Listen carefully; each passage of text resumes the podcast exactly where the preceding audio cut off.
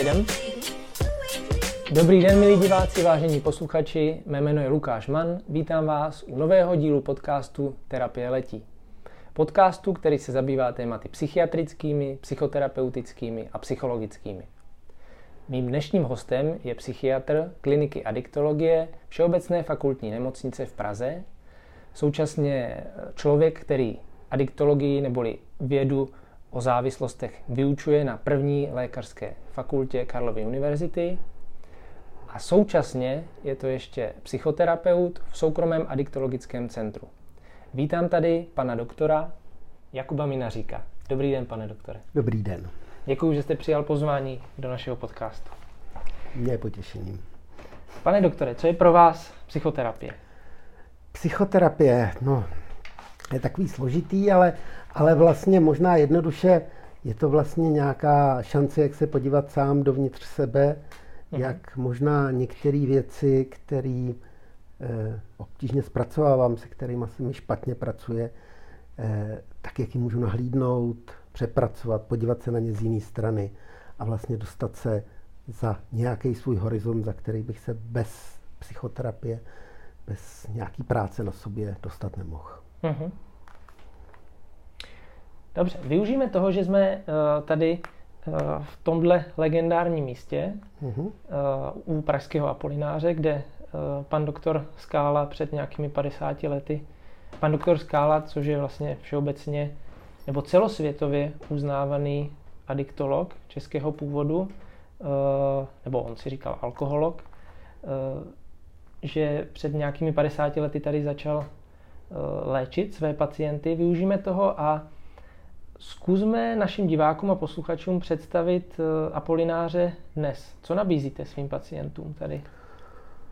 Léčbu závislosti, tak možná zjednodušeně, samozřejmě nejenom jí, protože krom vlastně léčby závislosti tady běží taky programy vlastně pro blízké eh, těch, těch závislých, včetně rodinné terapie, eh, z těch léčebných modalit, které jsou tady tak detoxifikace, to znamená pomoc s vysazením, vysazením návykových látek, eh, ústavní léčba, to znamená možnost se na tři měsíce uklidnit, uklidit a pracovat, uklidnit se možná taky a pracovat na svém vztahu k alkoholu, k drogám, k hraní, k práci a eh, pak samozřejmě také ambulantní služby. To znamená docházet sem vlastně buď za tím účelem léčby, to znamená, když ty pacienti sem přijdou, tak jako část z nich je nepochybně na nějakou ústavní léčbu, ale část z nich, ta větší možná, eh, nebo určitě ta větší, je vlastně na léčbu ambulantní. Takže vlastně nějaká ambulantní léčebná péče eh, tady funguje.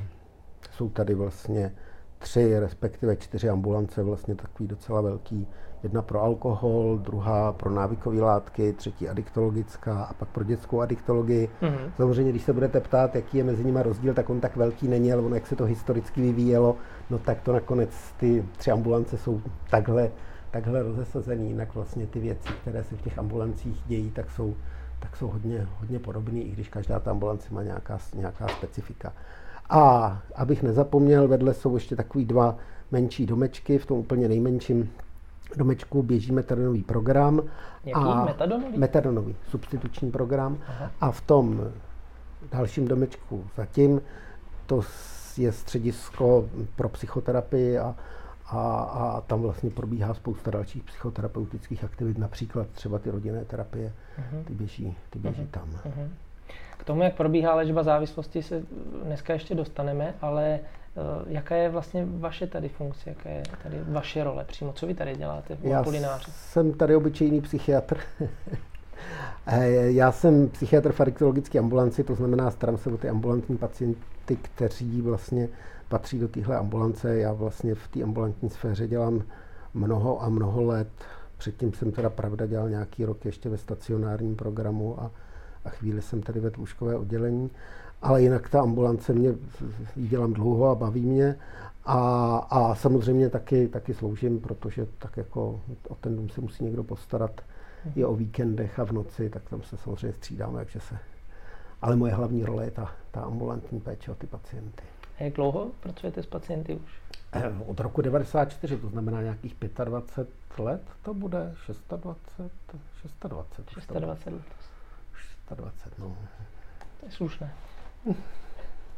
Jak, jak, jak se vám daří v takovém oboru náročném vlastně vydržet a dál fungovat? 26 let to už opravdu dlouhá doba. Hmm. No tak je, já myslím, že to je hodně vlastně kvůli pestrosti. Jak jste na začátku říkal, že dělám to, tamto a ono, tak ono, když to máte eh, rozdělený, tak vlastně se starám o pacienty, pak se taky starám o studenty a učím, pak taky občas někde něco se snažím organizovat a vyjednávat, protože jsem eh, ve výboru společnosti pro návykové nemoci. Pak mám nějaký jiný pacienty zase někde jinde, tak ona tahle ta pestrost vlastně, která v tom, která v tom, kterou v té práci mám, tak ta mi vlastně jako pomáhá Protože když vás jedno vám začne líst ušima, očima, výbuch kudy, tak vlastně můžete přenést trochu váhy na tu druhou stranu a ono se to většinou tak, tak srovná. A takhle to vlastně dělám celou svou profesní praxi. Ta jedna věc a druhá věc když jste mluvil o té psychoterapii, tak je to supervize. Že? Tak, mm-hmm. Supervize jako vlastně nějaká možnost sdílet svoje starosti, úspěchy, neúspěchy vlastně s někým, kdo je venku a kdo vám vlastně pomůže nějak jinak nahlídnout supervize nakonec není nic jiného než eh, psychoterapie pro psychoterapeuty eh, nebo psychiatry nebo tak. Je to vlastně něco, co mi jako pomáhá, mm-hmm. pomáhá, pomáhá to zvládnout, to zvládnout ty těžkosti. A měl jste někdy nějaké období, že jste si řekl, že už prostě z toho oboru chcete odejít? Já jsem, když jsem začínal, tak jsem chvíli měl takový pocit, že budu dělat něco jiného, protože jsem neměl žádný peníze. Všechno stálo a já jsem si, tak jsem koukal na řidič, nabídku řidiče tramvaj a říkal jsem si, že by to byla, že by to byla možná řešení, že bych si přišel na mnohem víc. Ale nakonec jsem, nakonec jsem, nakonec jsem zůstal, jsem za to rád. No. Je to zábavná práce tohleto. Jo. A posuňme se teďka od vás uh, směrem k závislosti, uh-huh. jo, k tomu, k té nemoci, protože je to vlastně nemoc. Uh-huh. Uh, já si říkám, když nás bude poslouchat nebo koukat na nás člověk, který se závislostí nemá žádnou zkušenost odbornou, jo, možná uh-huh. zkušenost u sebe nebo u někoho z blízkých, to jo, ale odbornou ne, neví, že možná, možná už uh, třeba užívá nějakou návykovou látku víc, než by bylo vhodné, jak, může, jak to může vlastně u sebe poznat nebo u někoho ze svého okolí, že už začíná být problém? No to je někdy těžký, ale vlastně závislost je to že většinou tam, kde vlastně dochází ke ztrátě kontroly. Já jsem si vlastně vždycky tak říkal, i mám pocit vlastně, že to v těch klasifikacích často není tak zdůrazněný, ale já vlastně vnímám často jako tu ztrátu kontroly jako takový jako klíčový moment, ve kterém který vlastně je tak jako často vidět, eh, vidět a který vlastně často ty lidi vnímají, že najednou jako, jak si zjistějí, že je problém eh, se nenapít nebo si něco nedat, nebo si nezapálit, nebo si nezahrát, eh, najednou vlastně zjistí, že to nejde. Mm-hmm. A, a to vlastně já často vnímám jako takový důležitý, důležitý moment. Samozřejmě musíte se vůbec o tu kontrolu nějak pokusit. Že? Když pijete každý den a pijete pořád, no tak a nikdy jste se nepokusil, tak jako možná taky nikdy jste nedostal, se nedostal do, té fáze, že byste si říkal, Ježíš, já jsem chtěl, a ono to zase dopadlo takhle. No. Uh-huh. Tak eh, a samozřejmě jsou tam potom spousta různých nepřímých známek, často vlastně to okolí eh, se vlastně nějak jako dotýká toho a říká, hele, člověče, Franto, piješ moc, nebo něco takového. To, to vlastně v, tom je taky jako, a to, to jsou taky jako často signály tý, signály tý, tý, té, té, té ztráty kontroly. Ale vlastně ta ztráta kontroly nad tím užíváním mi přijde jako ten klíčový moment, moment celé závislosti. A dá se říct, že když člověk jako ztratí tu kontrolu, jak říkáte, tak už je závislý, nebo je tam ještě nějaký jako předstupeň před tím, že, že nějaké jako varování? Víte co, tak ono je to takový jako, kdyby to bylo, že tam, přesto jak se tváříme exaktně často v medicíně, tak ona je spousta věcí, tak jako eh, že se diagnostikuje takovýma měkkýma, eh, že ono to nějak vypadá v kombinaci s tím, co nějak vypadá, eh, tak ono je to samozřejmě složitý. Jo. Každopádně ta ztráta kontroly nebo nějaký potíže s kontrolou jsou varovnou známkou toho, uh-huh. že to je vlastně něco takového, že se to vlastně překlápí od někud někam jinam.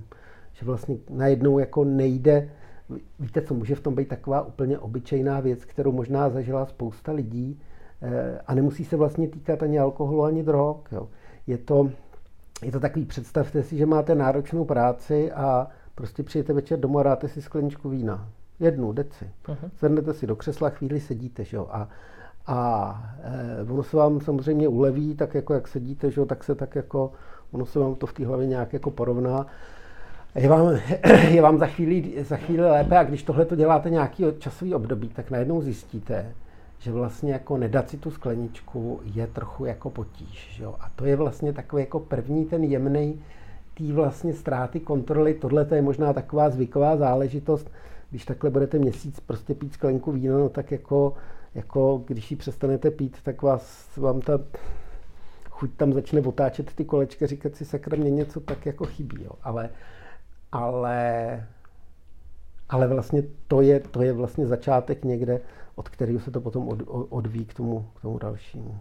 Vy jste zmínil měsíc, je to nějaké jako jasně stanovené kritérium, nebo to, to může ne, být u to každého ne. jinak? To může být u každého jinak, ale já tak jako většinou, že i když já se krom toho, že se bavím se svými pacientami, tak se bavím se spoustou dalších lidí a, a a často vlastně,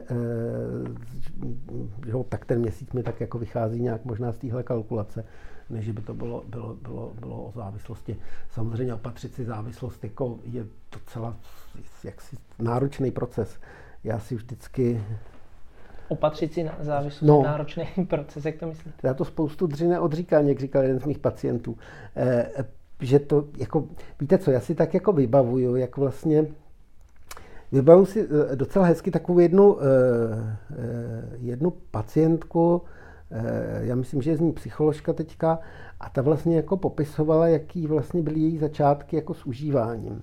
A ona říkala, že vlastně tak jako v 17 letech jako měl takový jako telecí nápad, že znáte to, mám takový ty romantický představy. čem taky napadla romantická představa, že bude závislá na heroinu, byl na začátku 90. let, tak jako. A tak říkala, že vlastně tam začala pracovat. A pracoval na tom celý prázdně na to tak, že bral prakticky denně.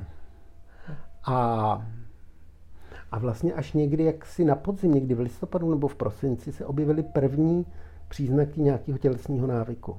A vlastně je to takový jako docela dlouhý období. Poprvé se to vlastně uvědomila, že když vlastně, jako že má takovou divnou chřipku a když si dá, tak je chřipka pryč, prostě najednou. A, a ono to prostě chvíli trvá, ať se, týk, ať se jedná o alkohol, heroin, pervitin, kokain, vlastně vždycky tam musí být nějaký docela dlouhý období užívání, který rozhodně eh, ne, bývá delší, ne rozhodně, ale bývá delší než měsíc, mnohem delší. A eh, často já si to tak jako vybavuju, že třeba rodiče, když jsem začínal tuhle práci dělat, tak přiváděli svoje děti eh, a říkali, že začal experimentovat s pervitinem. Tam už bylo jasný, že to není experiment, že už je to, jak si se to dostalo někam dál ale z toho dítěte často vypadlo, že už bere rok a půl. Mm-hmm. Že vlastně jako ty rodiče si toho všimli až vlastně v téhle jaksi eh, okus dál vlastně v té fázi, ale tam už vlastně nějaká počínající závislost nebo případně jako už závislost byla přítomná. Mm-hmm. Ale trvalo to prostě rok. Mm-hmm. Minimálně. Vy jste zmínil, uh, jste zmínil ztrátu kontroly, zmínil hmm. jste uh, tělesné abstinenční příznaky. To jsou takové jako kritéria diagnostická, té závislosti. Jak vlastně psychiatr může, podle jakých kritérií může diagnostikovat závislost? Tak oni jsou na to různé diagnostické manuály. Ten, který se teďka používá, to je mezinárodní klasifikace nemocí desátá revize, tam vlastně krom té ztráty kontroly, eh, z, z, tak jsou taky chutě, eh, je tam nějaký odvykací stav, tolerance, Eh, zanedbávání jiných zálib a, a ztráta eh, a užívání přes, i přes jaksi to, že vidíme, že nám to nedělá dobře. Eh, ale, ale ono samozřejmě, jako oni se taky různé ty věci, nebo různé ty části objevují v různých částech, mm-hmm. jak si ty závislosti, protože například jako obvykle je to tak, že když někdo dorazí a vlastně dorazí s takovým tím, nebo ho přivede rodina nebo někdo blízký, a už je tam takový to selhávání v, v takových těch rolích, že nechodí nebo má problém chodit do práce, má problém postarat se o hodinu, má problém se postarat o sebe, vlastně je tam takovýto sociální selhávání, tak to už je většinou známka nějakého docela pokročilého procesu, kdy ty lidi hmm. vlastně už jak si se dostali někam, kde jako eh, ten alkohol, drogy dominujou, dominujou tomu, tomu jejich životu. A je to obvykle tak, že člověk teda přijde sám, nebo ho musí někdo přivést? To je různé. No. Někteří lidi přijdou sami, protože jim to došlo, někteří lidi prostě je sem někdo dovleče, někomu to nařídí soud, případně protože udělal nějaký, jaksi v intoxikaci nějaký průšvih.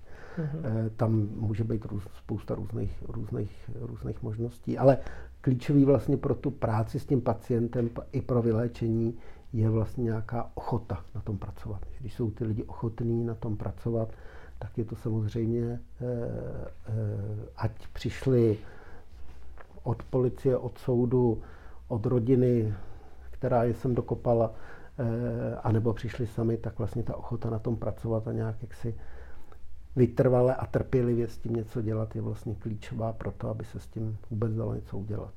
Uh-huh si pamatuju, že když jsem začínal, začínal pracovat v nemocnici psychiatrické, tak jsem taky byl na oddělení závislostí a, a 40, to bylo mužské oddělení, takže 40 chlapů, možná 39, říkalo ano, já jsem tady, protože se chci léčit, mm-hmm. ale pak jsme spolu seděli na té psychoterapeutické skupině a já jsem nějak jako měl dojem, nebo cítil, že, že vlastně, nebo se mi zdálo možná, že, že zase tak moc se léčit nechtějí, jak se ta ochota pozná?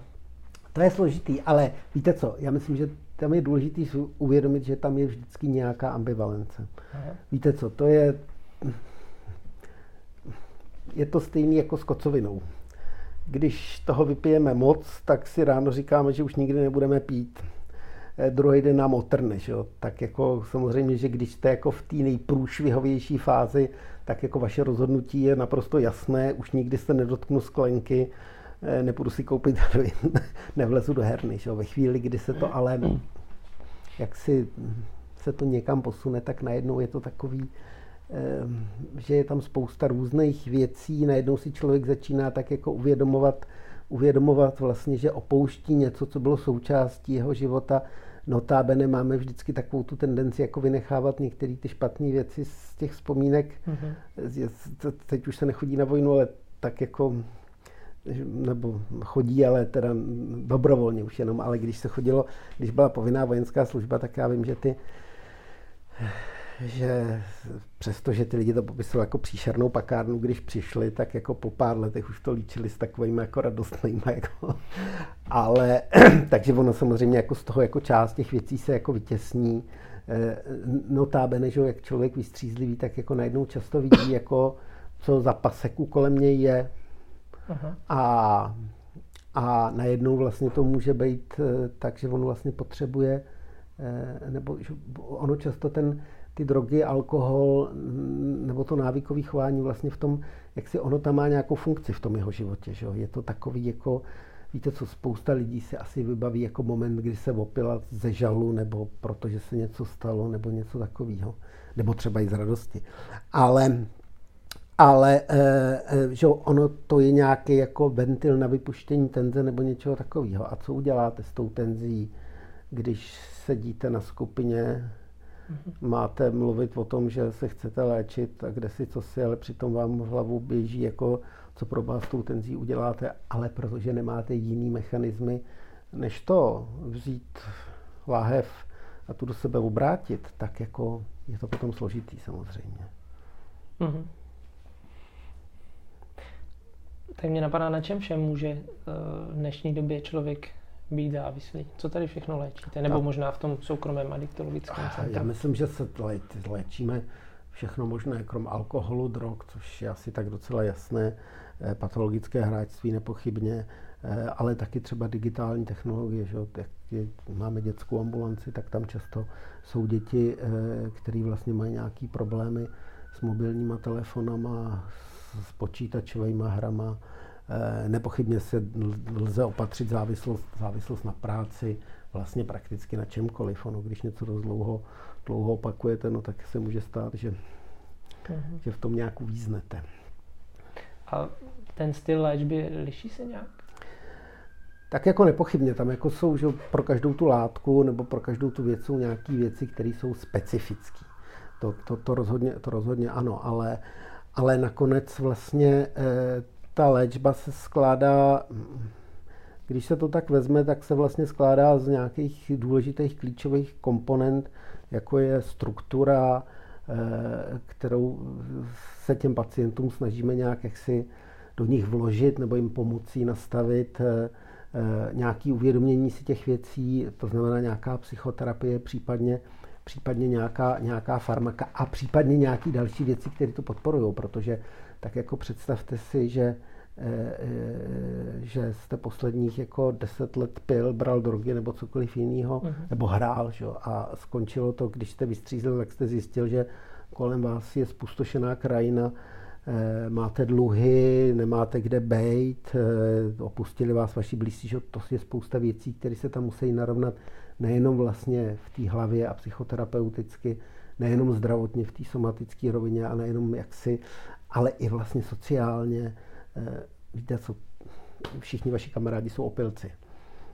Co budete dělat doma večer, šo? tak můžete jít do hospody, no ale to nemůžete, protože šo? je to najednou těžký. No. Myslíte, že v České republice jsou nějaké specifické závislosti, že Česko nějak jako z hlediska závislostí specifické v něčem? Tak nepochybně. Já myslím, že v první řadě je to alkohol, protože když se podíváte na spotřebu alkoholu, tak eh, jsme na tom top levelu. Pravda je, že Unie lihovarníků, paličů a, a výrobců piva a vína s tím, s tím často diskutuje a a mluví se o tom, jaký je vlastně podíl tam eventuálně cizinců a tak, ale když mm-hmm. se podíváte na ty spotřeby, tak vlastně e, jsme opravdu jako na špičce pelotonu. Tam, a je pravda, že na těch prvních deseti místech jako je rozdíl pár dec čistého alkoholu, tam jako se počítá čistý alkohol v litrech. Tak to já myslím, že je jedna věc. A já myslím, že tak jako moje zkušenost je, že se chlastá strašně, kdybych to tak a, e, a já mám i srovnání, že tak jak jsem dospíval jako v, vlastně na konci, na konci minulého režimu, tak mám pocit, že i tam se teda dost pilo. E, primář občas říkal, že jestli zase měl jak vtípek, jak, jaký je rozdíl, jaký je předstupeň nebo mezi stupeň mezi socialismem a komunismem, že to je alkoholismus, ale mám pocit, že v tom případě, že měl pravdu, tak musíme být komunismu už opravdu docela blízko, protože, mm-hmm. protože se pije hrozně moc. A druhá věc, která je asi pro nás specifická, je pervitin. Eh, pervitin, který se vlastně tady docela, docela hodně užívá někdy od 70. let a je to vlastně dominantní stimulační látku, která je tady, tady u nás na trhu. On se teda užívá poměrně hodně i celosvětově, ale uprostřed Evropy vlastně jsme takový, eh, takový, eh, takový ostrůvek vlastně té výroby a toho užívání. Mm-hmm. Když vás teď tak poslouchám, tak jsem si uvědomil, že mám vlastně ve svém okolí nějaké kamarády, které, u kterých si myslím, že jako pijou docela hodně, možná jako nadmíru, ale nikdo z nich jako vlastně nikdy o tom nemluvil, nebo si to nepřiznal, nebo se mnou o tom nemluvil, nebo eh, myslíte, nebo či myslíte, že to je? Že, že v Česku to tak jako se prostě ten chlas považuje za, za normu? Tak já si vybavuju někde, to, to bylo v nějakém článečku, který mi ukazoval kolega Stehlík, eh, a tam bylo, eh, tam ten autor psal, že nikde jinde se nedá vyprávět pát opilce do škarpy jako hrdinský epos. Ale eh, tak já myslím, že ono tím, jak se pije takhle hrozně moc a ten alkohol je vlastně všude dostupný, eh, tak hmm. vlastně je to, jak si, víte co, to, že je něco špatně, si většinou všimnete, když jedete rychle autem a jedete moc rychle autem, máte rozbitý tachometr a jedete rychlejší než všichni ostatní, tak vám dojde, že jedete pravděpodobně moc, tak uberete. Ale když všichni chlastají stejně rychle jako chlastáte vy, tak je to někdy, někdy potom vlastně obtížný, obtížný si toho všimnout. Takže pije se docela, docela hodně a já myslím, že tomu hodně i přispívá vlastně, eh, vlastně to, to, jak to vlastně vypadá, eh, ta doba vlastně relativně jako velký nároky. Samozřejmě já myslím, že se do toho Eh, ale to je na nějakou další analýzu asi, že se do toho nepochybně jako promítá, promítá těch minulý, nebo těch 40 let minulého režimu, kdy vlastně na jedné straně jako eh, se i tam pilo dost a bylo to takový jako bez, že to bylo takový jako trochu beznadějný, s tou změnou režimu přišla naděje, ale taky jako mnohem větší nároky, mnohem větší odpovědnost, ale zase často odpovědnost, na kterou ty lidi nebyli úplně zvyklí. Jo. A, a a takže já myslím, že tohle je vlastně nějaký mix, eh, mix těchto těch věcí, který se, eh, který se, tam, který se tam promítají. Uh-huh. Taky mě napadá, že na to může mít vliv nějaké jako další vlastně psychické potíže, onemocnění, hmm. které dopomůžou v uvozovkách člověku si tu závislost vyrobit.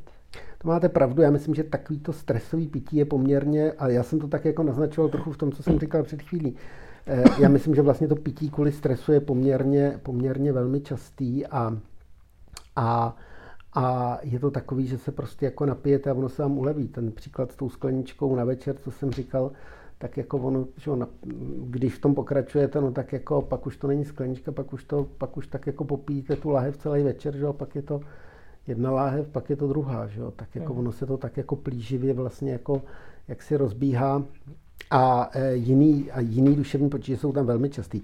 Když se podíváte do takových statistik o komorbiditách, což je vlastně souběh těch, těch onemocnění, to znamená závislosti a jiného duševního onemocnění, tak se jako pohybujete v číslech nad 50% ve většině vlastně všech výzkumů, ale spíš tak jako realisticky, já myslím, že to je kolem 80.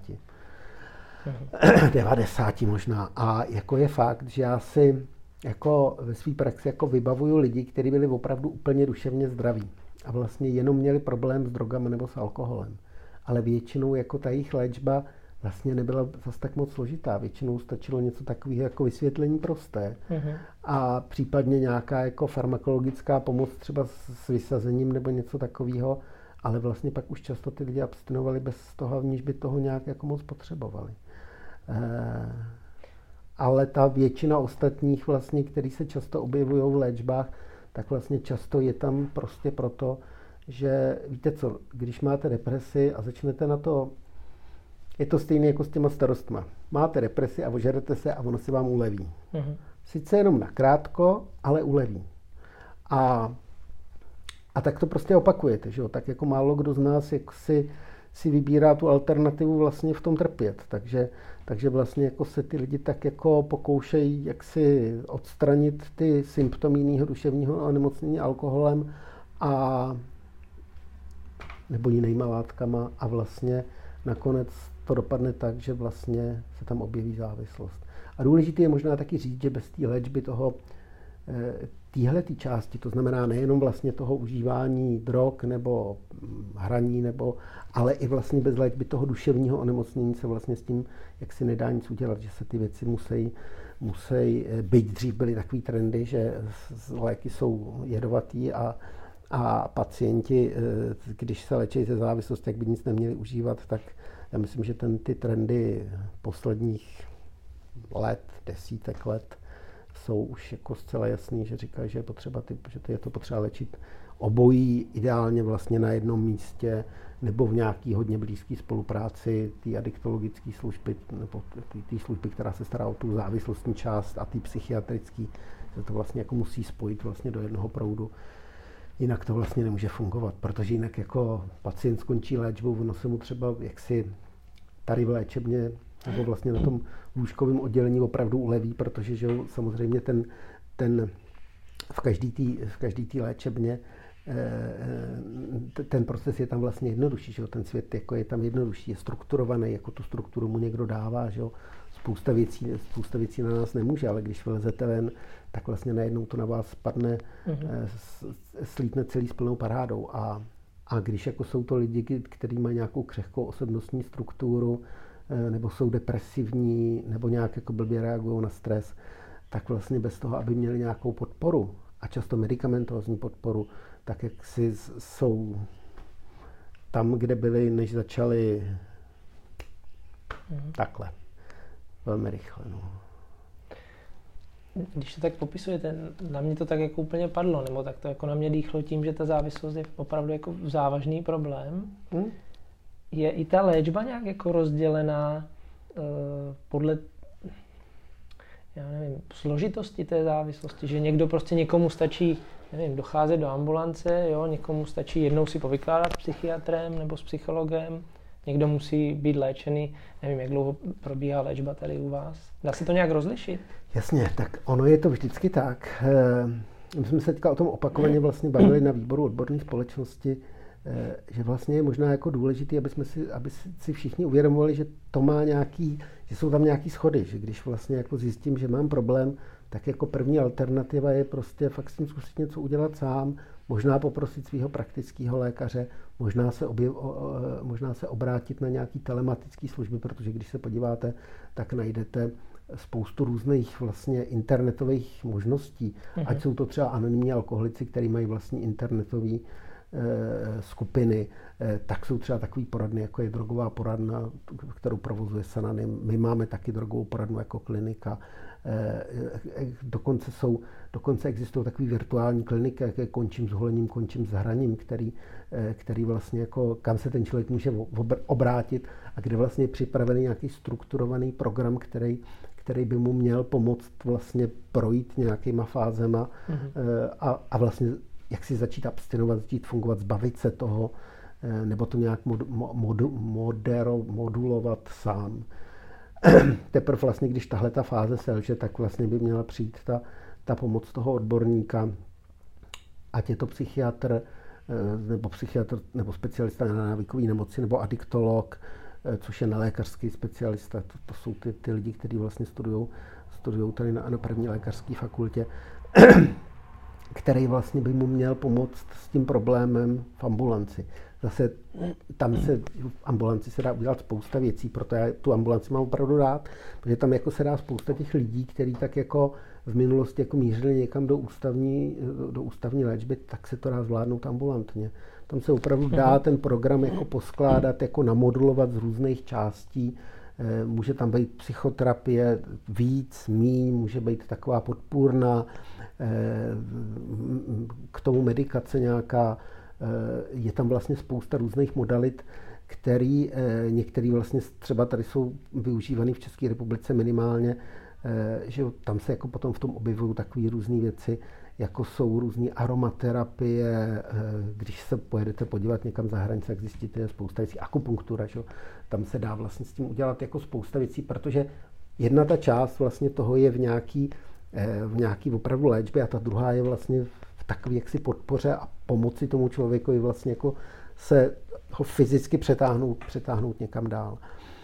Když se leže tahle alternativa, tak jsou potom ústavní alternativy léčby, mm-hmm. to mhm. znamená detoxifikace, konec konců ta, ta může být jaksi i třeba předstupněm té ambulantní léčby. Víte co, ono se tak jako s tím alkoholem, který tak jako se v České republice tak jako vesele pije, tak ale málo, málo kdo si tak jako uvědomuje, že alkohol z těch látek je poměrně, eh, jedna z těch poměrně nebezpečných látek, že vlastně když jako je někdo ohrožený smrtí vlastně na odvykací stav, tak jako to není ten člověk, co bere heroin. To jsou lidi, kteří pijou alkohol anebo jelo, jedí, jedí benzodiazepiny ve velkým.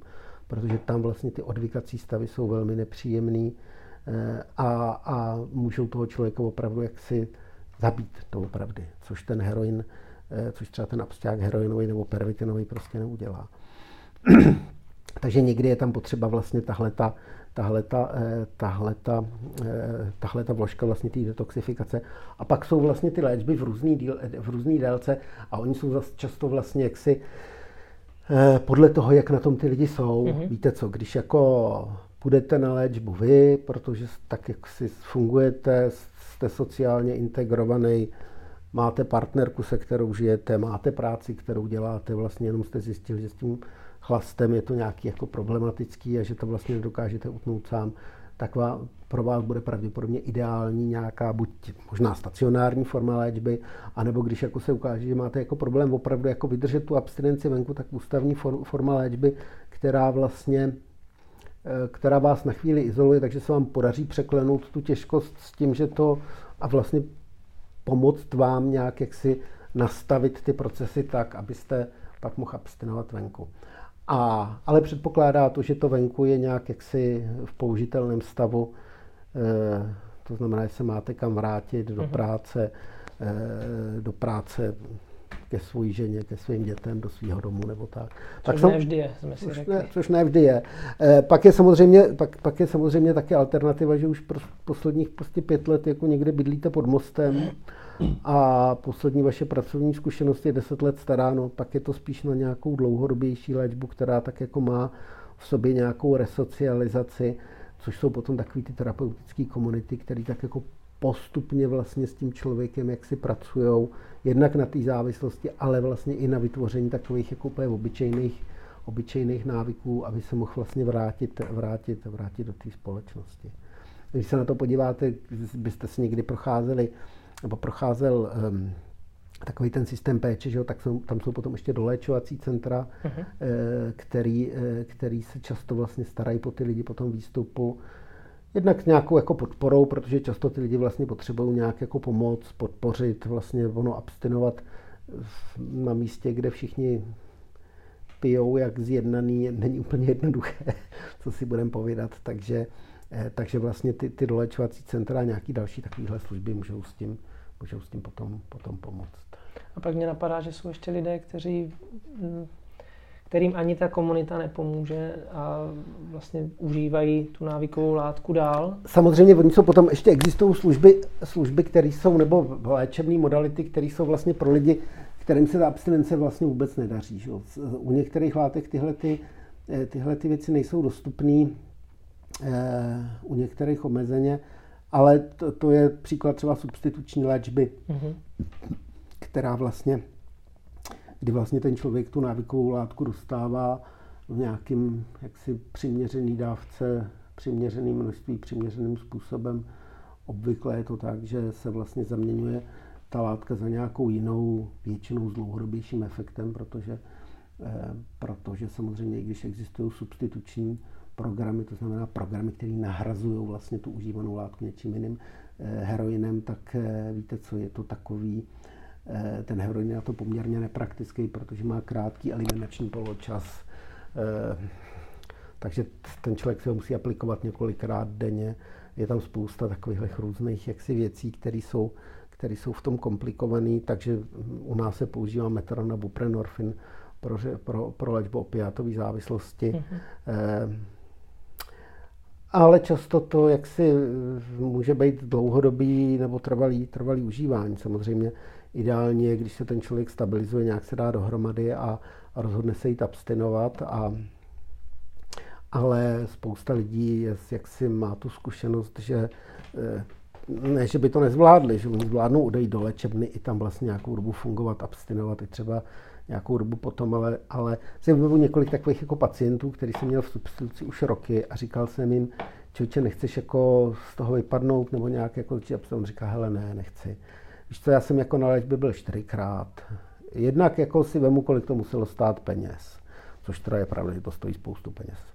A, a, a vždycky ještě předtím to stá, že spoustu peněz stát, společnost, ještě předtím stálo spoustu peněz jako to mě a všechny kolem mě, protože jsem prostě jako spoustu věcí prostě zničil, rozbil, prochlastal.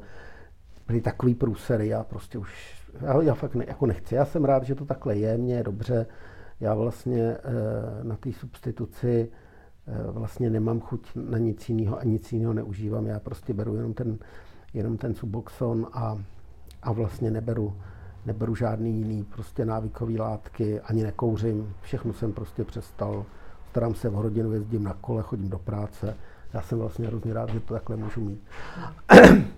A často jsou to lidi, na kterých to vlastně eh, by to, by to člověk vůbec nepoznal. Eh, ještě potom existuje substituční léčba u nikotinových závislostí, to asi spousta lidí zná, že obývají na reklamy. Na rozdíl, na meta, eh, na rozdíl od metaronu a suboxonu tam žádný reklamy v televizi vidět nemůžeme, ale na nikotinové náplasti a nikotinové nikotinový pastilky reklamy bývají občas nebo nikotinový spreje. Pak jsou samozřejmě nějaký jaksi spíš experimentální postupy, protože přece jenom tak jako jsem říkal, že u nás je většina těch uživatelů, uživatelé pervitinu, že jo? A, a tam samozřejmě je to složitější, protože byť nějaký pokusy jsou a byť se o něco pokoušíme, vlastně jsme se pokusili napsat nějaký jaksi vodítka pro nějakou takovou léčbu, tak je to prostě jaksi těžký. Není to, rozhodně to není standardizovaný léčebný postup, ale, ale konec konců, když se podíváte na tu historii opiátové substituční léčby, tak to trvalo taky se safra dlouho, než se to eh, než se to nějak, eh, než se to nějak rozběhlo a etablovalo, teď už si to nikdo nedovolí spochybňovat. takže, takže je to tak jako něco, co se dá s opatrností, s opatrností, s opatrností dělat. No.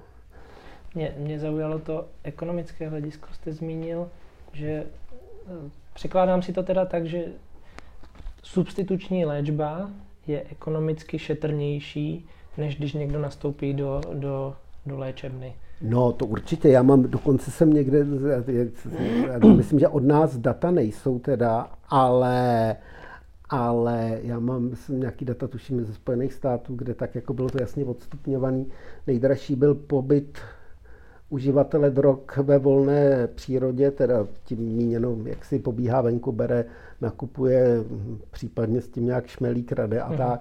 Že pak vlastně pod tím bylo vězení, který mhm. byla to, to, to, o něco levnější, pak léčba a pak jako někde, ale v řádově tak jako vlastně ta substituce. Je ta substituce nakonec jaksi, víte co, samozřejmě pro některé ty pacienty je to třeba dražší, protože vlastně potřebují výraznou podporu, ale spousta těch lidí se vlastně jako v té substituční léčbě začal stabilizuje a pak už to v podstatě nestojí nic jiného, než prostě občasnou kontrolu s výdejem substituční látky, protože už jako ty lidi prostě fungují, pracují a už jako není potřeba, víte co, riziko, že někde udělá, se udělal někde nějaký průšvih, je prostě možná mnohem menší než uh-huh. obecný populace, takže uh-huh. vlastně v tu chvíli už ty lidi, jak si potom už vlastně té péče tolik, tolik nečerpají.